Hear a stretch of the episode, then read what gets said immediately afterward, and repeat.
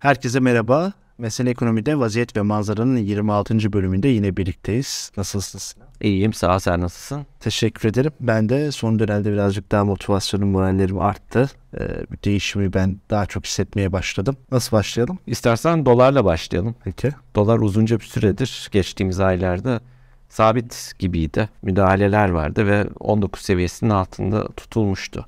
Şimdi son döneme baktığımızda son haftalara, son günlere yavaş yavaş yönünün yukarı doğru döndüğünü görüyoruz. Seçim sonrasındaki e, tabloyu da ilişkili olarak da konuşabiliriz. Ciddi bir yük söz konusu olacak gibi gözüküyor KKM'de. Döviz kurunun artması bekleniyor birçok raporda. Sen nasıl bekliyorsun? Onu da konuşabiliriz. Ee, döviz tarafında bizi ne bekliyor? Şimdi bu önce KKM'den gideyim. Tam olarak bütün e, durumu göstermiyor. Çünkü e, biz bu bilançoları yani Merkez Bankası yaptığını e, takvim yılı için yapıyoruz. Yani 1 Ocak'tan e, 31 Aralık'a kadarki süre. Ama KKM ne zaman çıkmıştı? 2021 yılının Aralık ayında. En kısa vadesi 3 ay olduğu için de gerçek anlamda nakit ödeme miktarı görmemiz işte 3 ay geçmiş. Yani Mart ayına gelmesi gerekiyordu. Mart sonunu. Sadece bir karşılık ayrılmıştır. İşte yıl sonu kurundan bir tahmini bir şey yapmıştır. Muhasebedeki nakit veya tahakkuk usulünün farkı. Hazine böyle çalışmaz. Merkez Bankası ve tüm ticari kurumlar böyle çalışır. Dolayısıyla o tam bir e, miktar olmuyor. Biz gerçek anlamda o bir yıllık miktarı görmemiz için işte 20 ilk hesap 23 Aralık'ta açılmışsa 2021 23 Aralık e, 2000 e, düzeltiyorum. Ondan 12 ay artı bir 3 ay sonrasına bakmamız gerekiyor. Yani 23 Mart 2023 görmemiz gerekiyor. Ki orada da belki bir kısmı 6 aydır, 9 aydır, 12 aydır. Yani daha uzun vadeler varsa onları görmüş olmayacağız. Yani KKM'nin bir yılının bilançosu diyemeyiz biz buna. Çünkü dediğimiz gibi geçtiğimiz yıl Ocak ve Şubat hiç ödenemedi. Ödenmeyecek de en az 3 ay vadeli. Yani kısacası bunu anlatmaya çalıştım. Dolayısıyla e, en az bu kadar gitti. Bazı şeyler benim beklediğim ölçüde oldu. Bazı şeyler olmadı. Beklediğim ölçüde olan şey KKM'nin çok büyük açık yaratacağını biliyordum. Çok, yani hiç tereddüt etmedim. Bazıları etti. Bu kadar cari açık e, vereceğimiz tabii ki değildi. Ukrayna Savaşı çok etki. Ama diğer taraftan da benim düşündüğüm kadar etmedi. Hatta ben en yükseğde 2022'nin sonu Aralık ve 2023 Ocak Şubat ayı. Buralarda bekliyordum. Olmadı. Niye olmadı? Ee, sermaye kısıtlaması getirirler. Bazen diyor izleyicilerimiz ama öyle bekliyoruz böyle oldu. Diyorum ki o öyle bekledi. Ben sermaye kısıtlamasına gitmeleri tercih etmezler.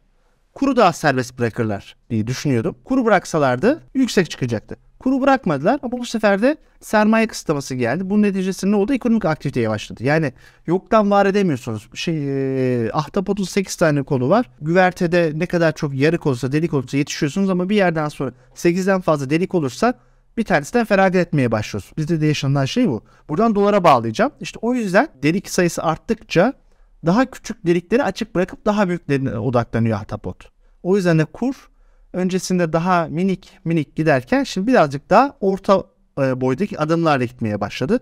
Çünkü bir deliğe yetişemeyeceklerini anladılar. En küçük olanını bırakalım dediler. O da çok yüksek cari açık olduğu için ve dövize çok talep olduğu için aynı zamanda fiziki altına müthiş bir talep olduğu için bunu geçtiğimiz hafta konuştuk diye hatırlıyorum. Ee, bir anda e, oradan fire vermeye başladılar. Tabii güvertenin içerisi su alıyor. E, ve işin enteresan tarafı bir yandan da böyle içerideki suyu dışarı atmaya çalışanlar var ama artık suyun net girişi daha fazla. Mayıs ayında da zaten o iş tıkanacağı bir yere gelecek. Ya serbest bırakacaklar ya tamamen bir serbest ko- sermaye kontrolüne geçirecek ya da e, iktidar değişecek bambaşka bir duruma geçeceğiz. Onları bekleyelim ve görelim ama şunu söyleyebilirim. Dünya genelinde dolarda çok büyük bir değerlenme olmamasına rağmen e, veya e, küresel ekonomik gelişmelerden yani dünyadaki piyasaları canını sıkan gelişmelerden doğrudan Türkiye'ye henüz etki olmaması veya bunu CDS'lerde görmememize rağmen hafif hafif e, kaçışlar başlıyor ki sadece orada değil e, devlet iç borçlanma senetlerin tahvil faizlerinde artık %8-10 bandının onun üstüne tekrardan çıktık. Yani bankalar e, TL cinsi e, bilançoları çoğul tutmaya çalışıyorlar ve aynı zamanda bir menkul kıymet tutma zorunlulukları var. Bu yüzden de devlet tahvillerine istemeyi istemeyi almak durumunda kalıyorlardı. Orada da bir mini e, ne diyelim sivil itaatsizlik yaptıklarını e, görebiliriz. Yani kurala kanuna uyuyorlar da e, daha kendilerini rasyo olarak iyi ayarlamışlar. Artık o kadar da almak zorunda kalmıyorlar ki gerçi belli olmaz. Önümüzdeki ayda bir anda Hazine'nin 3 ayda bir hazırladığı her, e, her ayda güncellediği iç borç stratejisi belki değişiklik olur borçlanma stratejisinde ama şu andaki bakış açısı onu öyle görüyorum. Özetle E, KKM'nin gerçek yükünü görmedik. Daha da çok göreceğiz. E, iktidar değişiminden sonra da kur serbest bırakıldığı zaman mevcut açanlara bu ödemelerin yapılması gerekecek. Buna ilişkin de herhangi bir vergilendirme de konuşulmadı. Yükü azaltan bir tane daha faktör var. Onu da söyleyelim. E, çünkü iktidar sıkışınca hamle değiştirme yapıyor. O da dövizden dönüşümden olanlara faizi arttırılmasıydı. Zaten Türkiye'de örtülü faiz artımı yapıldı. Yani artık politika faizi %8,5'in çok bir anlamı yok. Belli yerlerde anlamı var. Referans faiz olarak var veya işte e, hazineyle pardon Merkez Bankası ile e, bankalar arasındaki ilişkilerde ama daha çok fiili faiz %20'ler düzeyindeki yerlerde oluşuyor. Hatta 30'a da hafif sıçramaya başladı. E, o belki yükü azaltabilir e, Merkez Bankası üzerindeki. Çünkü, e, aynı zamanda e, hazinedeki yükü de biraz rahatlatıyor. Çünkü oradan gelen dövizi tekrar satıyor. Kur yukarı gitmedikçe hazine de rahatlıyor ama bunlar e, dediğimiz gibi sürdürülebilir şeyler değil ve çok daha büyük kaynaklara gidecek. Altına yoğun bir talep olduğundan söz ettin. Biz de bu hafta izleyicilerimize sizce mevcut ekonomik ve siyasi gidişatta en güvenli finansal yatırım aracı nedir diye sorduk. Bize gelen cevapların %74'ü fiziki altındı. %8 KKM dedi, %4 TL mevduatları dedi ve %14 Eurobond dedi. Nasıl değerlendiriyorsun? Ee, sonuçlar şaşırtıcı olmadı. Yaklaşık 200 yıldır Türkiye'de halk devletine güvenmiyor veya finansal sistemine güvenmiyor. Çünkü daha önceki dönemlerde taşiş gibi yani altın paranın değerini azaltarak enflasyon para basmak gibi bir şey geliyor. Bunlar yapıldı. Kayme dediğimiz hani günlük hayatta kutuyoruz kaç kayme diye. E, onlar eski hazine bonolarıdır. 19. yüzyılda çıkarılmış. Onların e, ne hale geldiklerini biliyoruz. Ne kadar işte değersiz hale geldiklerini. Aynı zamanda batan bankacılık şey, e, sistemleri ta işte 82'deki bankerler kriz de var. 2001'deki e, kriz de var. E, bütün bunları birleştirdiğimizde bize finansal sisteme ve devlete güven azlığı var. Bu esnada en çok neye güveniyorsunuz? Yabancı para birimine ama tarihsel olarak kağıt parayı saklanması o kadar kolay olmuyordu. Dolayısıyla altın. Bir de bizim kültürümüzde de altın var. İşte para olunca faiz, haram, şudur budur. Sadece biz özel değil. İran, Irak ve Hindistan gibi ülkelerde geleneksel olarak bu çok e, talep görüyor. E buraya tabii daha fiziki varlıkları koymadık. Ev, araba gibi şey. Onları bir kenara bırakıyoruz ama altına böyle bir talep var. Esas altın bu kadar çok değer kazanan bir şey de değil. Türk lirası çok değer kaybettiği için dolara karşı, diğeri karşı böyle çok e, etki. Altının e, ons cinsinden yani dolar cinsi olan altın artışı bu kadar yüksek olmadı. Aslında bayağı bir süredir 2000 dolar civarındaki bir şey tarih zirvesi oluyor. Biraz altı biraz yukarısı. Küresel finansal krizden de oldu. 1100 hatta 1000 dolara kadar da neredeyse indi ama e, çok çok böyle aşırı yukarılara çıkmak, inmek olmadı. Pandemi veya küre, küresel finansal kriz gibi en uç nokta olduğu dönemlerde ancak bu kadar oldu. Asıl getiri oradan oldu. Şimdi bizim bu kıyaslama yaparken şuradan bakmamız gerekiyor. Bir, piyasa riskleri. Yani bir varlığın fiyatının değişiminden gelenler, faizin değişiminden, dövizin değişiminden olabilir. Hisse senedinin kendi fiyat değişimi olabilir. Bir de bir borç senedi ise e, tahsil edip edememe veya likit olup olmaması, yani kolayca alım satım yapılabil, yapılamaması veya bir de sermaye kontrolü gibi e, durumlara karşı rahatça ulaşılıp ulaşılmayacağı. Şimdi Türkiye'de bu sorunların hiçbiri olmasaydı biz sadece ilkteki piyasa riskine ulaşacaktık. Yani bir şeyin fiyatı ne olur? Yani biz burada aslında temel yatırım danışmanlığı şeklinde altın mı daha yükseliyor? Yoksa TL mevduat getirisi mi daha fazla olur? Ee, yoksa işte dövize mi güvenmeli veya kur korumalı mevduat mı olur? Bunları konuşmamız lazımken bambaşka bir noktaya evrildik. Şimdi bunlara ilişkin ben çok konuşmayacağım. Diğer tarafı konuşacağız. Olağanüstü duruyoruz. Onları zaten e, daha yatırım danışmanlığı odaklı e, yayınlarda bulabilirler. Şunu özellikle söyleyeceğim. Şimdi fiziki altın neden? Şimdi aslında altın fonu da var. Değil mi? Güz, gayet güzel. Bankalar bunu satıyorlar. İşte veya emeklilik sistemlerinde oluyor bunlar. Ama o fiziki altın değil. Yani birincisi ikinci bir şekilde alıyorsunuz. E, tabi bunun bir yönetim ücreti oluyor, şu oluyor. Onları bir kenara bırakıyorum. E, avantajınız saklaması karşı tarafta. Fiziksel olarak çalınma etme riskiniz yok. Dezavantajınız e, olur da finansal sistemde çok büyük bir sarsıntı olursa çat diye çekerken sorunlar yaşayabiliyorsunuz. E, banka kasalarında böyle değil. Banka kasası der ki özel alttaki kasalardan bahsediyor. Oradan istediğiniz gibi çekebilirsiniz bazen soruluyor. Sermaye kontrolü demek bankanın o kasalarına girmek değil. O banka o kasalarını siz e, en son noktada iç savaş çıkar, şu çıkar, çıkar orada bunlar olur. Bahsettiğimiz bankanın olağan kasasında herkesin parasını koyduk yerden bahsediyorum. Ee, işte oralara güvenmiyorsanız bir sermaye kontrol olabileceğini düşünüyorsanız veya banka iflas edebileceğini düşünüyorsanız ve siz tasarruf mevduatlarınız için gerekli olan sigorta miktarının üstünde kalıyorsanız o zaman bunu tercih edebilirsiniz. Tabi unutmayın fiziki altın evde saklamak e, belirli riskler içerir. Güvenliği gibi. Aynı zamanda faiz kazanamazsınız. E, ama şu anda derdiniz o değilse evinizde güvenilir buluyorsanız ki dedektörlerde galiba görülebiliyormuş. E, makul bir şey olabilir. Zaten o yüzden de e, Cumhuriyet tarihinde de Osmanlı tarihinde de bizim gibi ülkelerde altın talebi çok yüksektir. Aslında bu hiç iyi bir şey değil ülkenin kalkınması için ama bunda vatandaş niye bunu tutuyor deyip de kızamazsınız. Birazcık da o güveni veremeyen finansal sistem ve hükümeti zorlamanız, e, suçlamanız lazım. E, TL mevduata gelirsek yine bakın mevduatın getirisini bir kenara bırakıyorum. E çok güzel. Yani bankadasınız. Banka batmadığı sürece e, kullanım erişiminiz var. Bankalar batabilir mi? Türkiye'deki 4 özel ve 3 kamu bankası batarsa Türkiye modern taş devrine döner. Bu yüzden o bankalar batamaz. Diğerleri de kolay kolay batamaz. E, getirisini bir kere bırakıyorum. Bunlara ulaşırsınız. E, güvenlidir. Zaten e, tasarruf mevduatı sigorta fonu da bunun belli bir kısmında e, garanti altına almış oluyor. Hatta bunu çeşitli bankalara yayarak da o e, bu sigortadan faydalanmanızı da arttırabilirsiniz. Dolayısıyla e, bu anlamda mevduat çok iyi bir alternatif. E, ama aynı zamanda döviz gibi değil. Yani ülkenin döviz stoku azaldığı zaman e, daki durum orada geçerli değil. E, yani gider Merkez Bankası istediği kadar TL yaratır. Ha sonra enflasyon şu bu ayrı bir mevzu.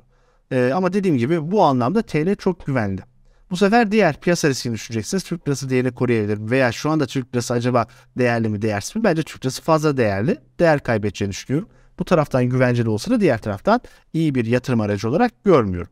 Kur korumalı mevduata gelirse kur korumalı mevduat aslında bir hibrit bir ürün. İşte hem TL cinsi ama dövize endeks e, şey döviz garantisi var bunun karşılığında. Tabii dövizdeki büyük bir sıçramaya karşı kendinizi güven altına aldığınız için o bir rahatlama yaratıyor düşük TL mevduat faizine göre. Yine iyi yanı bankada, kötü yanı TL olarak çekebiliyorsunuz. İyi yanı TL çekmekte sorun hiçbir zaman çekilmez. Kötü yanı zaten dövizi istiyorsunuz ama yani dövizin fiyatından garanti alıyorsunuz ama döviz olarak çekme riski olduğu için gene bir sermaye kısıtlamalarına tabi oluyorsunuz. Halbuki TL mevduatta bu yok. E, dolayısıyla bu biraz hibrit bir durum. Regülasyon riski biraz içerebilir. Yani bu paralar, hak edilmiş paralar olduğu zaman ödemiyoruz gibi bir durum olmaz. Ama bunun vergi süreci değiştirilebilir. Ve siz bunu yaptıktan sonra değiştirilebilir. Değiştirir değiştirmez o ayrı bir mevzu. Var. Türkiye'nin 94'te de 2001'de de yarattı. 2001'de özellikle yarattığı bazı olağanüstü e, vergilemelerde geçmişe dönük oldu. Geçmişe dönük derken e, vergideki politikasındaki değişimin geçmişte çıkmış olaydan ötürü ama sonuçta o dönemde görüldüğü için onaylayan Anayasa Mahkemesi kararları var. Ondan ötürü söylüyorum. Yoksa durup dururken bir anda sizin gelirinize ben bu kadar vergi koydum gibi o şekilde ilerlemez. Çok özel durumlar olursa işte net aktif vergisi gibi şeyleri yaşamıştık. Onlar bu şekilde gerçekleşmişti ama olağan koşullar altında burada da çok problem olmayacaktı ama farklı işte döviz gibi elinizde tutamıyorsunuz. Ve e, KKM'deki sıkıntı şu olabilir onu hemen eklemek gerekiyor. Döviz kuru serbest piyasada artık tamamen belirlenmediği için e, bir gün çekmek isterseniz nereden olacak? O andaki kurda. O kur çok yönetiliyorsa hatta ileride bir sermaye kontrolüne getiriyorsa resmi kurdan olacak. Yani e, sabit kur rejiminden. O da sizin çok hoşunuza gitmeyebilir. Hani şu anda öyle bir risk var mı? E, ana risk değil ama yok diyemem çünkü ki 3 ay bağladınız. 3 ay sonra 3 ay içerisinde seçim var. Ne olacağını bilmiyoruz. Dolayısıyla bunu dikkate almak gerekiyor. Bir diğer e, yatırım aracı ise Euro tahvil yani Eurobond Türkçesiyle söyleyelim. E, yani bunu daha başka yerlerden de okuyabilirsiniz ama zamandaki çıkış nedeniyle ötürü bir Euro ismi var ama illa Euro olacak diye bir şey yok. Çoğunu zaten dolar veya Avro cinsi. Türkiye'nin yen cinsi borçlanmaları da vardı. Bunlar uluslararası piyasalarda e, yapılan borçlanmalarla oluyor. İşte e, Tokyo, Hong Kong, Singapur'dan başlayarak e, burada e, Londra, Paris e, ve New York gibi merkezlerde bankalara e, satış yapıyor. E, bu hazinenin de olabilir özel kurumlar ama Türkiye'de euro tahvil çıkarabilecek güçlü kurum sayısı az. E, hazine daha çoğunlukta. Dünyada da böyle daha çok devletlerin etkin olduğu bir şey. E, bunların farkı şu. Mesela devlet iç borçlanması dediğimiz hazine bonus ve devlet tahvilleri Türkiye yargısına dayalı e, çoğunlukla TLC'si, dövizcesi olan özeller de var. Bunlar dövizcesi çoğunlukla sabit faizli ama borsaya kotasyonda Lüksemburg'da çoğunlukla öyle bir kural yok da bizlikten çoğu öyle. E, Türkiye'de de alım satım yapılabiliyor. Zaten öyle alıyorsunuz. Ve avantajı şu ABD'nin Güney Manhattan, Güney bölgesindeki bir mahkeme üzerine oluyor. Daha önce mesela Arjantin dış borçlarının belli bir kısmı ödemiyorum dediği zaman da oradaki uzun süre e, mahkemeler olmuştu. Hatta Billions isimli, isimli bir dizi var görmüşsünüz daha çok hedge fonları anlatan dizi. Oradaki savcının olduğu şey tam bu işlere bakan savcılık makamı. Dolayısıyla araya yurt dışı yargısı giriyor. Bu anlamda öyle bir garantisi var. İkincisi döviz cinsi. Size TL cinsi verilemez. Bu çok ender gerçekleşen bir durum. Örneğin e, Rusya-Ukrayna savaşında biz bunu görmüştük. Bütün e, dünya ülkeleri ya daha doğrusu gelişmiş ülkeler dolar ve avroya Rusya Merkez Bankası erişimini kesince e, Rusya kendi euro tahvilleri elinde bunlar olmasına rağmen bu şekilde ödeyememişti. Ödeyememe sorunu olmuştu. Ancak ondan sonra ruble ödeme gibi şeyler gelmişti. Ama bunlar çok çok uç durumlar. Türkiye'nin şu andaki kısmını ilgilendirmiyor ama var mı? Var. Tarihte yaşandı mı? Yaşandı. Hem de böyle 100 yıl önce değil e, bir yıl önce. E, tabii euro tahviller vade sonuna kadar beklerseniz her tahvilde olduğu gibi aynı getiriyi alırsınız. Ama vade sonuna beklemezseniz o esnadaki döviz cinsi e, faizlerden ötürü bir fiyatlarında hareketlenme olur. O hareketlenme daha uzun vadeli ise daha çok hareketlenir. Fa, e, örneğin piyasadaki döviz faizi e, yukarı giderse siz euro tahvilinde zarar edersiniz. Hele hele daha uzun vadeli euro tahvilse daha çok zarar edersiniz. Vade sonuna kadar tutarsanız o kaybettiğinizi geri alırsınız. Ama tutmaz o anda acil nakde ihtiyacınız var satarsa onu kaybedersin. Diğer taraftan örneğin getirisi %8 ama faizler, dolar faizleri %5'e düştü. Aktif %5 alınabiliyor ama siz zamanda %8'e almışsınız. O euro tahvili ne oluyor o zaman? Değerleniyor. O zaman da daha vade sonunda beklemeden bu sefer fazla para alırsınız. Bu da iyi bir yatırım aracı haline gelmiş olur. Yani vade sonunda tuttuğunuz zaman getirisi sabit ama onun dışında getirisinde bir risk var. E, ve o risk e, uzun vade arttıkça daha fazla etkiliyor. Bunu unutmamak gerekiyor ama diğer taraftan ödenmeme riskine karşı arada yurt dışı yargının olması büyük bir avantaj. Diğer taraftan döviz cinsi olması bir dezavantaj. Çünkü TL'yi basabiliyorsunuz ama dövizi basamıyorsunuz. Ülkenin dövizi kalmazsa e, ödenemez ama e, tabii akla hep e, işte en kötü bir IMF anlaşması olur gelindiği için veya ona benzer bir yöntemler bulur. İle IMF olmayabilir de bambaşka bir şey. En sonunda paralar alınır diye düşünüyorsanız burada bir kredi riski yoktur. Ama kredi riski hiç yoktur diyebilir misiniz? Diyemezsiniz. Niye? Çünkü CDS diye bir şey olmazdı o zaman. Demek ki var. Mesela Türkiye'nin 5 yıl vadeli euro tahvillerinin kabaca CDS'leri %5,2. Yani 5 yıl vade için her birine %5,2 e, sigorta atmak için ödüyorsunuz. Demek ki bir orada da kredi riski varmış faiz riskinin dışında. Ama diğer taraftan saklama tarafı daha güvenceli ve bunları ödemiyorum veya ödeyemiyorum durumları bir uluslararası yargı konusu oluyor. Bunu unutmak gerekiyor. Yani ben burada fiyatlardan çok diğer alanlarda düşünmediğiniz işte karşı taraf riski yani ödenip ödenmeme riski var mı yok mu veya sermaye kontrolüne karşı güvenliğe ilişkin e, riskleri anlatmaya çalıştım. E, bunların neticesi sizin kendi piyasa beklentiniz neticesi seçebilirsiniz ama ben şu listeye baktığım zaman da e, tabii kısa vadeli olan euro tahviller biraz daha cazip gözüküyor.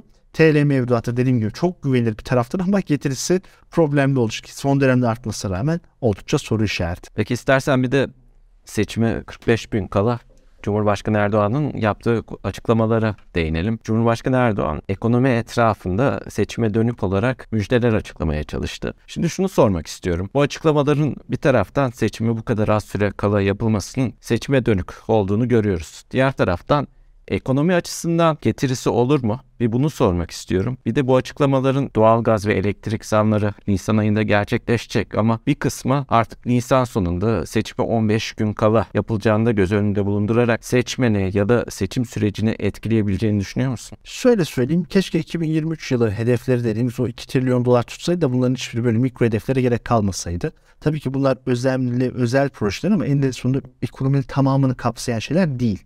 Demek ki bunlara muhtaç hale kalmış. Demek ki o sözlerin tutulamadığının farkında. Bu bir. İkincisi demek ki ekonomi çok iyi değil ki. Hala bakın hayatı daha kolaylaştırmak için faturalarınızı düşürecek indirimleri yapmak durumunda istiyor. Ee, asgari ücret zammını hani enflasyonla problemi kalkmıştı. Niye biz o zaman problem yoksa enflasyon problemi yoksa niye Temmuz'da tekrar zam veriyoruz? Demek ki varmış. Yani bunları ortaya koyuyorlar. E, yapamadıklarını görüyorlar ve şu andaki anladığımız kadarıyla anketlerde dört dörtlük onların istedikleri şeyde gelişmediği için zorluyorlar. Seçmende karşılığını ölçmek kolay değil. Bugüne kadar seçmen bu tip taahhütlere karşı e, olumlu karşılık verdi ama bu sefer e, son 5 yılda yaşadığını düşünerek aynı karar verebilir mi bilmiyorum. Memnun olabilir bunları alır ama oy vermeyebilir. Bu ihtimalde unutmamak lazım. Ama onun haricinde hakikaten devlet yönetimi o kadar çok seçimine odaklanmış halde ki şimdi doğrudur yanlıştır. Akkuyu nükleer işte e, milli muharip uçak Çanakkale Köprüsü, e, işte TOK otomobil girişim grubu, Batı Karadeniz'deki doğalgaz hepsini 2023 odaklıyoruz. Cumhuriyet'in 100. yılı olduğu için değil, seçim şimdi olduğu için. Bu da artık nasıl bir vizyon olduğunu göstermeye yetiyor. Hatta ee, Nisan-Mayıs 2023 odaklıyoruz. Tabii ki yani ee, normal şartlarda Cumhuriyetimizin 100. yılında Ekim'de kutlayacağız. Ha, illa daha erkenden yapılıyor biliyorsa tabii niye bekletesin ki? Yapılsın ama soru şurada daha önce hem Akkuyu nükleerde hem de özellikle Batı Karadeniz'deki gazın çıkarılması esnasında bütün uzmanlar bu işi çok acele ederiz, e, ettirirseniz ya maliyeti çok arttırırsınız ya da güvenlik sorunu yaratırsınız dedi.